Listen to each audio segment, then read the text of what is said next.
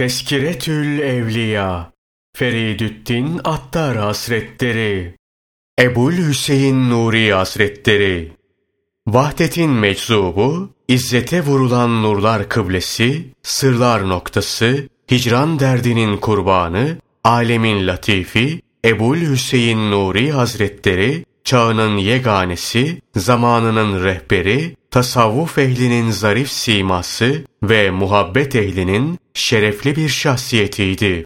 Acayip bir riyazeti, makbul bir muamelesi, değerli nükteleri, hoş rumusları, isabetli fikirleri, şaşmaz bir feraseti, mükemmel bir aşkı ve nihayetsiz bir şevki vardı. Onun herkese takdim edilmesi hususunda ittifak eden şeyler, kendisine kalplerin komutanı ve sufilerin ayı adını vermişlerdi. Seri-i Sakati Hazretlerinin müridi, Cüneydi Bağdadi Hazretlerinin akranı olup, Ahmet bin Ebul Havari Hazretlerinin sohbetinde de bulunmuştu. Tarikatta müçtehit ve mezhep sahibiydi. Ulema ve şeyhlerin ileri gelenlerindendi. Tarikatta kesin burhanları ve parlak hüccetleri vardı.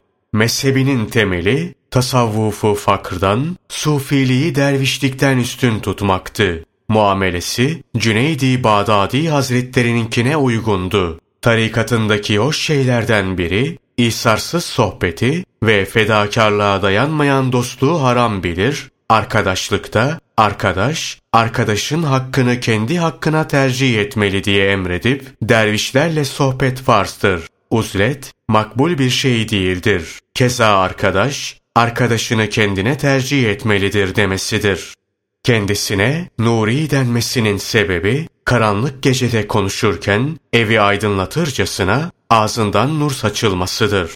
Diğer bir sebebi de feraset nuruyla bakıp batındaki sırları haber vermesiydi. Başka bir sebep de şuydu. Sahrada bir zaviyesi vardı. Her gece burada ibadet eder, halkta burada kendisini seyredalardı geceleri parlayan ve zaviyesinden çıkıp gökyüzüne yükselen bir nur görürlerdi. Aksakallı, akbenisli ve nurani yüzlüydü.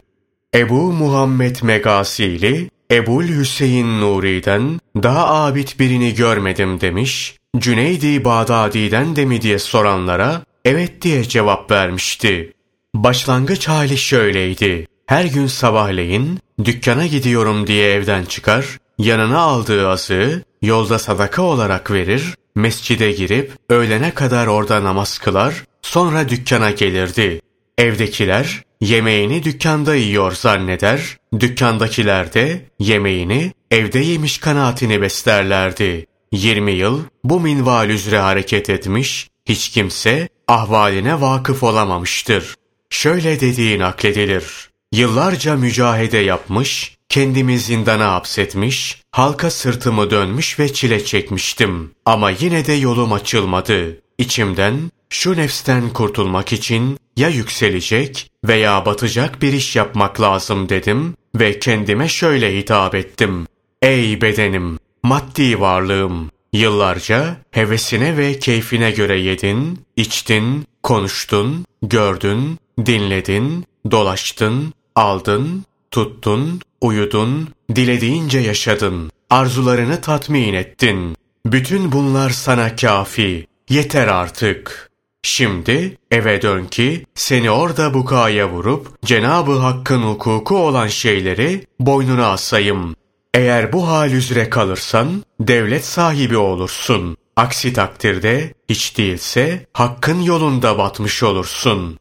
Kırk sene bu minval üzere hareket ettim. Bu taifenin kalpleri gayet naziktir. Onlar gördükleri ve duydukları her şeyin sırrını bilirler diye işitmiştim. Halbuki ben kendimde bu hali görmemiştim. Kendi kendime nebilerin ve velilerin sözü haktır. Herhalde ben mücahedeyi riyakar olarak yaptım. Kusur bendedir. Bu sözün aksi olan bir halin meydana gelmesinin yolu tıkalıdır dedim ve şimdi ne var ne yok bunu görmek için kendi etrafıma dönmeli ve benliğimin üzerine çıkmalıyım diye düşündüm. Şöyle dönüp benliğime baktım. Gördüm ki afet nefsin kalbimle bir olmasından ibaretmiş.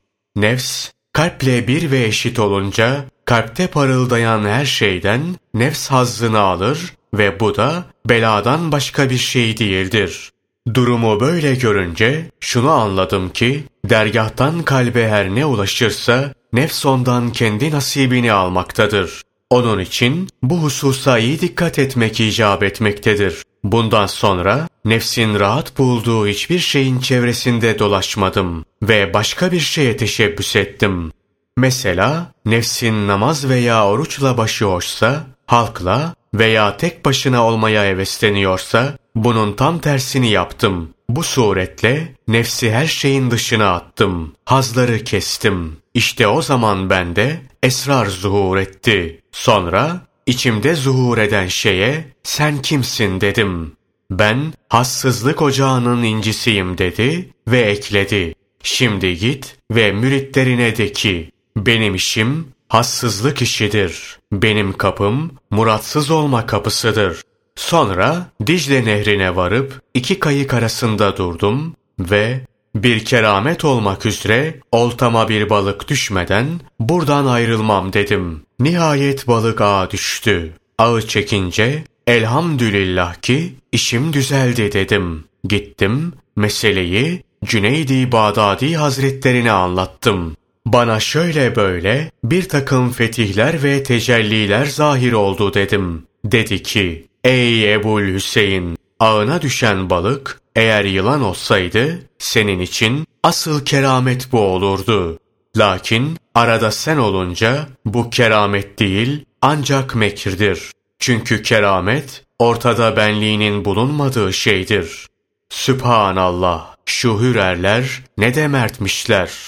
Naklederler ki Gulam-ı Halil, Sufiler cemaatine karşı düşmanlığını ilan edip halifenin neslinde bir cemaat suhur etti. Şarkı söylüyor, raks ediyor, küfür olan şeyler konuşuyor, haram olan şeyleri seyretmekle meşgul oluyor, gizlice mahzenlere gidiyor, buralarda bir takım mahsurlu konulardan bahsediyor. Bunlar zındıklardan bir topluluktur.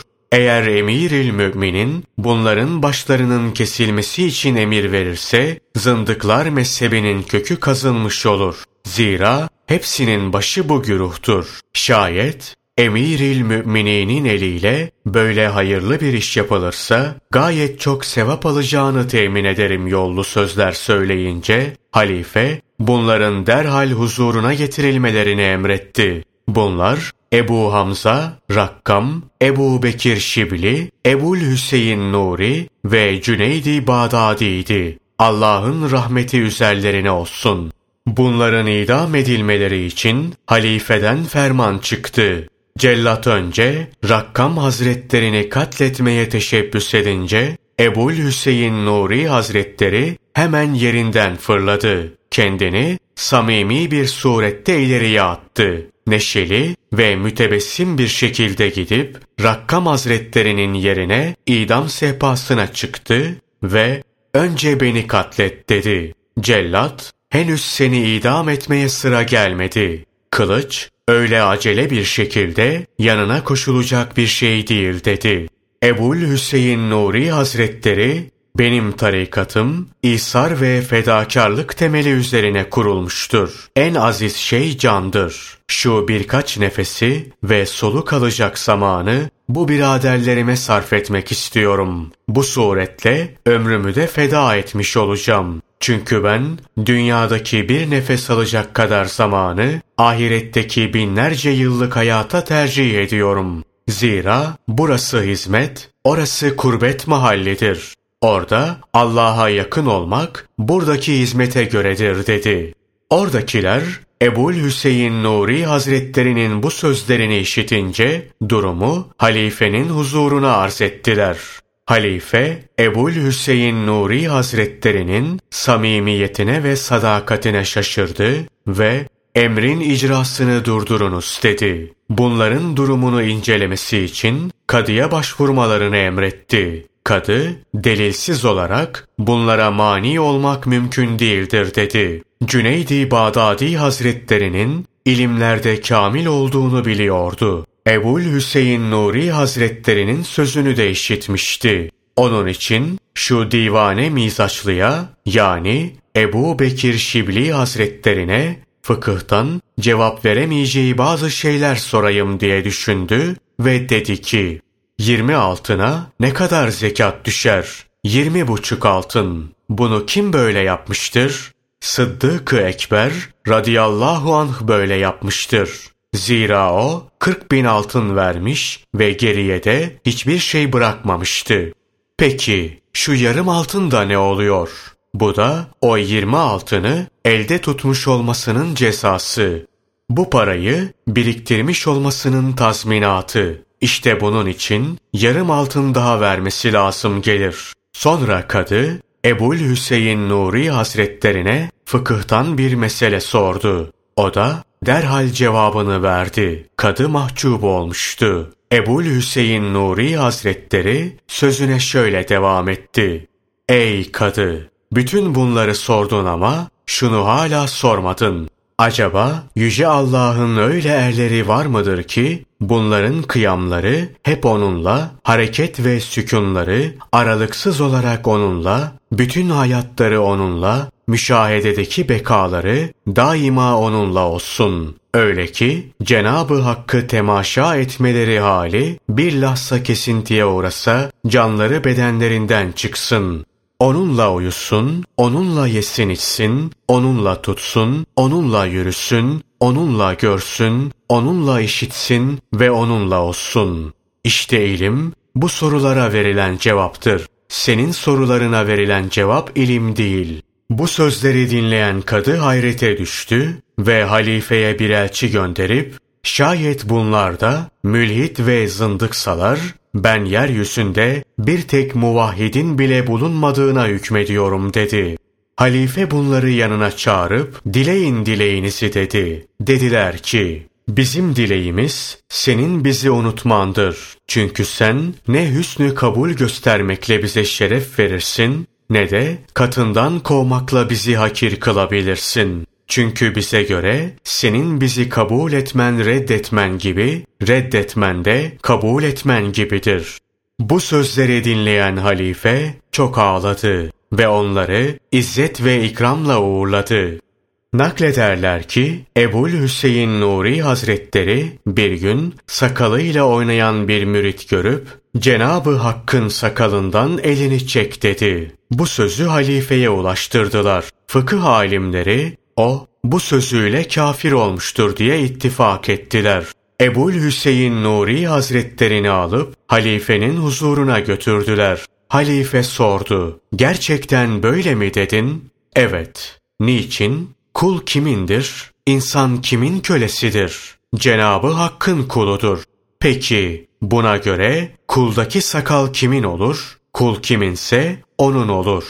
Sonra halife elhamdülillah ki Allah Teala onu katletmekten beni korudu dedi. Şöyle demişti. 40 yıl var ki kalbimle aramı ayırmışlar. O yüzden bu 40 sene sarfında benim hiçbir arzum olmamıştır. Hiçbir şeyden hoşlanmamışımdır. Hiçbir şey gönlüme cazip gelmemiştir. Allah Teala hakkında marifet sahibi olalıdan beri hep böyle ola gelmiştir. Kendisi hakkında diyor ki, gayb aleminde Ebul Hüseyin Nuri'yi pırıl pırıl gördüm. Fasılasız onu seyrediyordum. Ben tümüyle o nurun aynısı olup çıkana kadar bu hal böyle devam etti.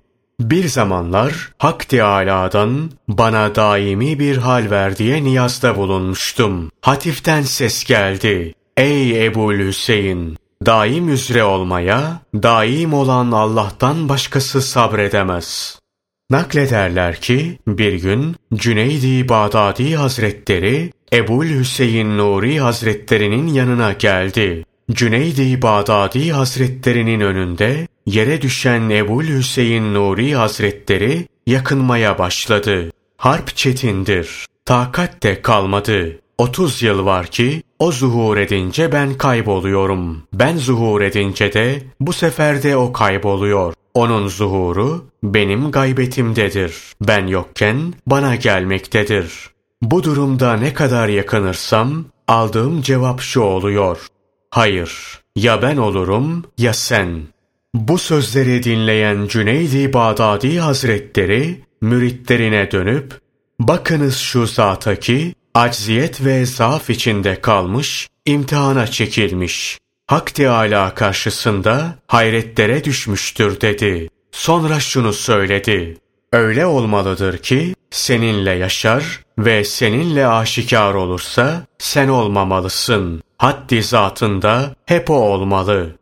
Naklederler ki Cüneydi Bağdadi Hazretlerinin yanına gelen bir cemaat günlerden beri Ebul Hüseyin Nuri bir kerpicin üzerinde fırıl fırıl dönüp Allah Allah diyor. Hiçbir şey yemiyor, içmiyor ve asla uyumuyor. Ama namazlarını vaktinde eda ediyor ve namazın adabını tam olarak yerine getiriyor dediler. Cüneydi Bağdadi Hazretlerinin müritleri o halde Ebul Hüseyin Nuri sav halindedir. Kendinden geçip fani olmuş değil. Çünkü namaz vakitlerini muhafaza edip namazını adap ve erkanıyla yerine getirmeyi bilmektedir. Bu durumda bu işi iradesiyle kendini zorlayarak yapmaktadır. Bu fena değildir. Zira fani olanın hiçbir şeyden haberi olmaz diye aralarında konuşunca Cüneydi Bağdadi Hazretleri durum hiç de dediğiniz gibi değildir. Çünkü vecd halinde bulunanlar mahfuz olurlar.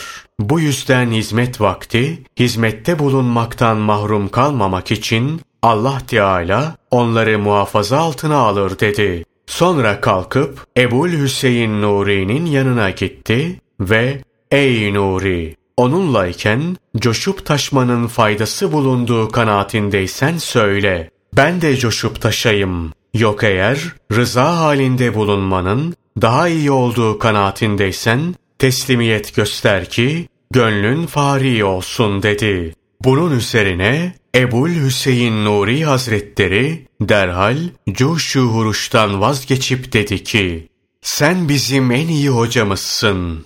Naklederler ki Ebu Bekir Şibli Hazretleri mecliste vaaz ederken Ebul Hüseyin Nuri Hazretleri gelip şöyle bir kenarda durdu ve Selamun aleyküm ey Şibli dedi. Ve aleyküm selam ey gönüller sultanı. Allah Celle Celaluhu ilmiyle amel etmeyen bir alimden razı olmaz. Şayet bildiklerini uyguluyorsan yerini muhafaza et. Aksi halde in aşağıya. Bunun üzerine Ebu Bekir Şibli Hazretleri dikkat edince kendini dürüst bulmadı. Kürsüden inip evinde inzivaya çekildi. Dört ay dışarı çıkmadı. Sonra halk toplanıp kendisini dışarı çıkarttı ve kürsüye oturttu. Durumdan haberdar olan Ebul Hüseyin Nuri Hazretleri geldi ve şöyle dedi. Ey Şibli! Sen halktan gizlendiğin için onların seni arayıp kürsüye çıkarmaları zaruri oldu. Bense onlara nasihat ettiğim için beni taşla kovaladılar ve çöplüklere attılar. Ey gönüller sultanı! Senin nasihatin neydi? Benim gizlenmem neydi? Benim nasihatim, samimi ve dürüst davranışım, halk Cenabı Hak'la baş başa kalsın diye onları salı vermemdir. Senin gizlenmiş olman, Hak Teâlâ ile halk arasında perde olmandır. Sen kim oluyorsun ki Allah Celle Celaluhu ile kulları arasında vasıta olabiliyorsun? Bundan dolayı ben seni ancak lüzumsuz şeyler yapan bir fuzuli olarak görmekteyim. Naklederler ki bir genç yalın ayak İsfahan'dan çıkıp Ebul Hüseyin Nuri Hazretlerini ziyaret etmeye karar verdi. Yanına yaklaşınca Ebul Hüseyin Nuri Hazretleri bir fersahlık yolu süpürgeyle süpürünüz diye müritlerine emir verdi. Sonra bu dertle tutuşan bir yiğit geliyor dedi. Genç gelince Ebul Hüseyin Nuri Hazretleri sordu. Nereden geliyorsun? İsfahan'dan. Meğer İsfahan hükümdarı bu gence oraya gitme. Ebul Hüseyin Nuri ile görüşme diye bir köşk, bin altın değerinde eşya bir Türk cariye ve bin altın vermeyi teklif etmiş. Ebul Hüseyin Nuri Hazretleri, şayet İsfahan hükümdarı sana bir köşk, güzel bir cariye ve bin altın değerinde eşya verip, gel gitme deseydi, bu arzunu ona değişir miydin diye sorduğunda, genç derhal feryat koparıp, bana vurma diye bağırdı. Ebul Hüseyin Nuri Hazretleri dedi ki, Allah Teala 18 bin alemi bir tepsi üzerine koyup bir müridin önüne getirse de mürit buna şöyle bir baksa Allah Celle Celaluhu'dan ve ilahi aşktan söz etmek o müride yaraşmaz. Naklederler ki Ebul Hüseyin Nuri Hazretleri biriyle oturmuş, her ikisi de hüngür hüngür ağlıyordu. Yanındaki şahıs gidince Ebul Hüseyin Nuri Hazretleri yüzünü müritlerine döndürüp sordu. Bu şahsın kim olduğunu biliyor musunuz? Hayır, iblisti. Allah Celle Celaluhu'ya asi olmadan evvel ifa ettiği hizmetleri hikaye edip başından geçen macerayı anlattı ve hicran derdinden sızlandı durdu. Gördüğünüz gibi o ağlayınca dayanamayıp ben de ağladım. Cafer Huldi anlatıyor. Ebul Hüseyin Nuri Hazretleri halvette münacatta bulunuyordu. Acaba ne diyor diye merak edip kulak verdim. Şöyle niyasta bulunuyordu. Ey Rab! Cehennem ehline azap ediyorsun. Halbuki hepsi de ezeli iraden, ilmin ve kudretinle yarattığın mahluklarındır. Her ne pahasına olursa olsun, cehennemi mutlaka insanlarla dolduracaksan, onu benimle doldurup, onları cennete göndermeye kadirsin. Böyle yap. Cafer Huldi diyor ki, bu sözler karşısında hayrete düştüm, sonra uyuyakaldım.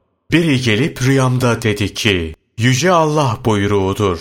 Nuriye var ve de ki, biz seni o tazim ve şefkate bağışladık.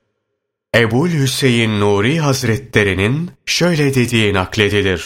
Bir gece tavaf mahallini boş bulup tavafa başladım. Hacerül Esved'in yanına vardığımda her defasında dua edip Ya Allah hiçbir zaman değişmeden bende kalan bir hal ve bir sıfat nasip et bana dedim. Kabe'nin ortasından gelen bir ses işittim. Deniyordu ki Ey Nuri Bizimle eşit olmak mı istiyorsun? Sıfatı hiç değişmeyen ancak biziz. Ubudiyetten rububiyet peyda olsun diye kulları daimi bir değişiklik içinde bulunduruyoruz. Bir sıfat üzere kalan biziz. Beşeri sıfat değişir durur. Ebu Bekir Şibli Hazretleri anlatıyor. Ebul Hüseyin Nuri Hazretlerinin yanında bulunuyordum. Onu murakabeye oturmuş olarak gördüm. Vücudundaki bir tek kılı bile kımıldamıyordu. Kendisine sordum. Böylesine güzel bir murakabe halini kimden öğrendin? Benden daha çok dikkatli ve benden daha sakin bir şekilde fare deliğinde vaziyet alıp dört gözle av bekleyen bir kediden. Naklederler ki bir gece Kadisiye ahalisi Allah Teala'nın dostlarından bir zat, Aslanlar Vadisi'nde kendisini tutuklu bir duruma getirmiştir. İmdadına yetişin diye bir ses işitmişlerdi. Halk hep birlikte sokağa dökülmüş ve vahşi hayvanların bulunduğu vadinin yolunu tutmuşlardı. Ebul Hüseyin Nuri Hazretlerini bir çukura indirilmiş ve orada oturmuş bir vaziyette gördüler. Kendisini kurtarıp Kadisiye'ye götürdüler ve içinde bulunduğu halden sordular. Dedi ki, epey zamandan beri hiçbir şey yememiş ve içmemiştim. Şu sahrada bulunuyordum. Ekmekle hurmayı görünce hurmanın tazesini arzuladım. Bunun üzerine kendi kendime demek hala bende nefsani arzu denen şey var. Aslanlar beni parçalasın da nefs daha fazla hurma arzu etmesin diye şu vadiye daldım. Bir kere şunu anlatmıştı. Bir gün gusül almak için elbiselerimi çıkarıp suya girmiştim. Hırsızın biri elbiselerimi alıp götürdü. Sudan çıkmadan hırsız elbiseleri geri getirdi. Eli kurumuş, çolak olmuştu. Ya ilahi, o elbiseleri iade ettiğine göre, sen de ona elini iade et diye niyasta bulundum, derhal iyi oldu. Allah Teala sana nasıl muamele yapıyor diye soranlara şunu söyledi. Hamama gidince elbiselerimi muhafaza ediyor. Bir kere hamama gidince biri elbiselerimi alıp götürdü. Hemen hakiki hamam sahibi elbiseyi iade et diye bağırınca derhal o adam elbiseyi geri getirip özür diledi. Naklederler ki Bağdat'ta Bakırcılar Çarşısı'nda yangın çıkmış, birçok kişi yangında yanmıştı. Bu sırada köle olan iki Rum çocuğu bir dükkanın üzerine çıkıp imdad istiyorlardı. Ateş, gayet güzel olan bu iki çocuğun etrafını sarınca, bunların efendileri, her kim bunları dışarı çıkarırsa, ona bin adet magrib altını vereceğim dedi. Ama kimse onların yanına yanaşmaya cesaret edemedi. Birden Ebul Hüseyin Nuri Hazretleri çıka geldi. İki çocuğun feryat ettiklerini görünce Bismillahirrahmanirrahim deyip ayağını ateşe attı ve her ikisini de sağ salim olarak dışarı çıkardı.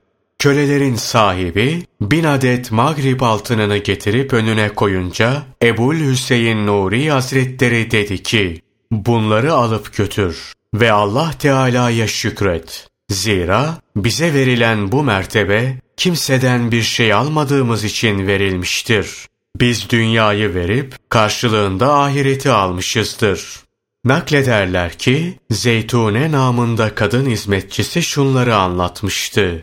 Bir gün Ebul Hüseyin Nuri'nin önüne ekmek ve süt götürdüm. Eliyle ateşi karıştırdığını ve parmaklarının simsiyah kesildiğini gördüm. Kömür gibi ellerini yıkamadan ekmek yemeye başladığını görünce kendi kendime ne münasebetsiz bir kişi. Hey Allah'ım şu velilerin ne kadar pis adamlar dedim. Tam böyle düşünürken bir kadın gelip yakama sarıldı ve elbise bohçamı alıp götüren işte budur dedi. Valinin yanına götürdüler. Arkamdan gelen Ebul Hüseyin Nuri, valiye Buna eziyet etmeyin. İşte bohça geliyor dedi. Baktılar, bir cariyenin kaybolan bohçayı getirmekte olduğunu gördüler. Böylece ben kurtulmuş oldum. Şeyh dönüp bana dedi ki, bir daha bu ne münasebetsiz adam diyecek misin? Asla, tövbeler olsun. Naklederler ki, Ebul Hüseyin Nuri Hazretleri bir yerden geçerken kendisi yere düşmüş, Eşeği de ölmüş bir adam gördü. Adam hıçkıra hıçkıra ağlıyordu. Ebul Hüseyin Nuri Hazretleri ayağıyla eşeği dürttü ve ''Haydi kalk, yatıp uyunacak yer mi burası?'' dedi. Eşek derhal ayağa kalktı. Adam da yükünü yükleyip yoluna revan oldu.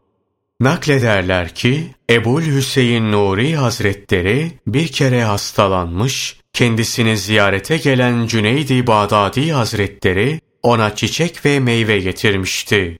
Bundan bir müddet sonra Cüneydi Bağdadi Hazretleri hastalanıp yatağa düşünce Ebul Hüseyin Nuri Hazretleri yoldaşlarını alıp kendisini ziyarete gelmiş, sonra yaranına dönüp herkes Cüneydi Bağdadi'nin şu hastalığından bir parçasını kendi üzerine alsın ki o sıhhat bulsun dedi. Yoldaşları da baş üstüne aldık gitti deyince Cüneydi Bağdadi Hazretleri derhal ayağa kalktı. Ebul Hüseyin Nuri Hazretleri ona dedi ki, bundan sonra ziyaret sırası sana gelince işte böyle ziyarete gel. Çiçek ve meyve getirerek değil, Ebul Hüseyin Nuri Hazretleri anlatıyor.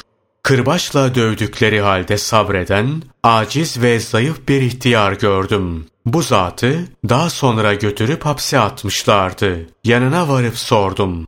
Bu kadar fersiz ve güçsüz biriyken seni kırbaçlıyorlar. Bu dayağa nasıl sabrediyorsun?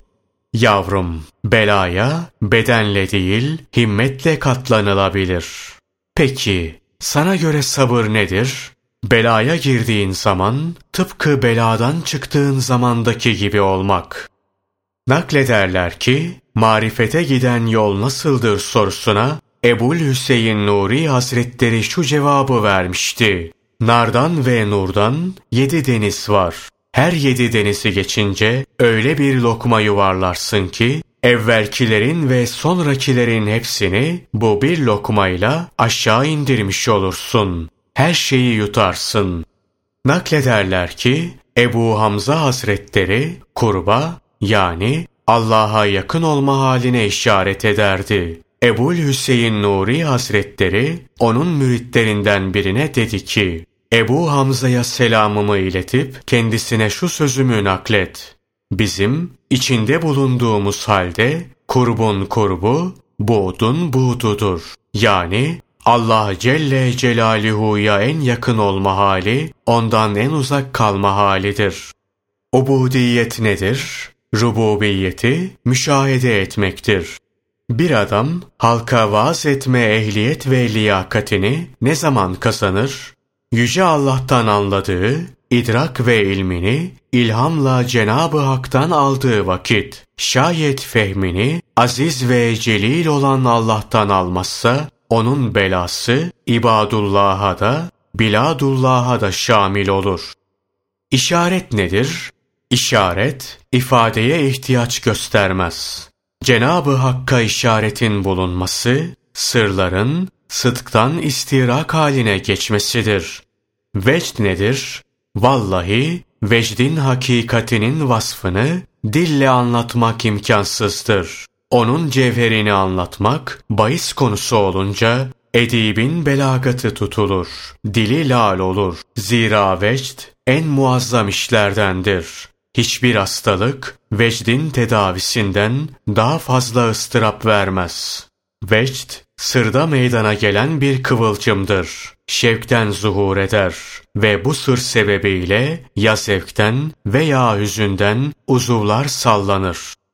Allah Celle Celaluhu'ya delil nedir? Allah'tır. Peki akıl ne oluyor? Akıl, acizin biri olup kendisi gibi aciz olandan başkasına delalet edemez. İslam'ın yolu halka kapalıdır.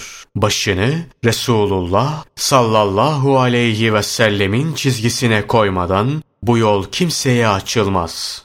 Sufiler öyle bir zümredir ki ruhları beşeri bulanıklıktan azat olmuş, nefsin afetinden arınmış, heva ve hevesten uzaklaşıp halis hale gelmiş, bu surette Hak Teâlâ ile sükun ve rahata erip, ondan gayri olan her şeyden nefret edip, ilk safta ve en yüksek derecede yerlerini almışlardır.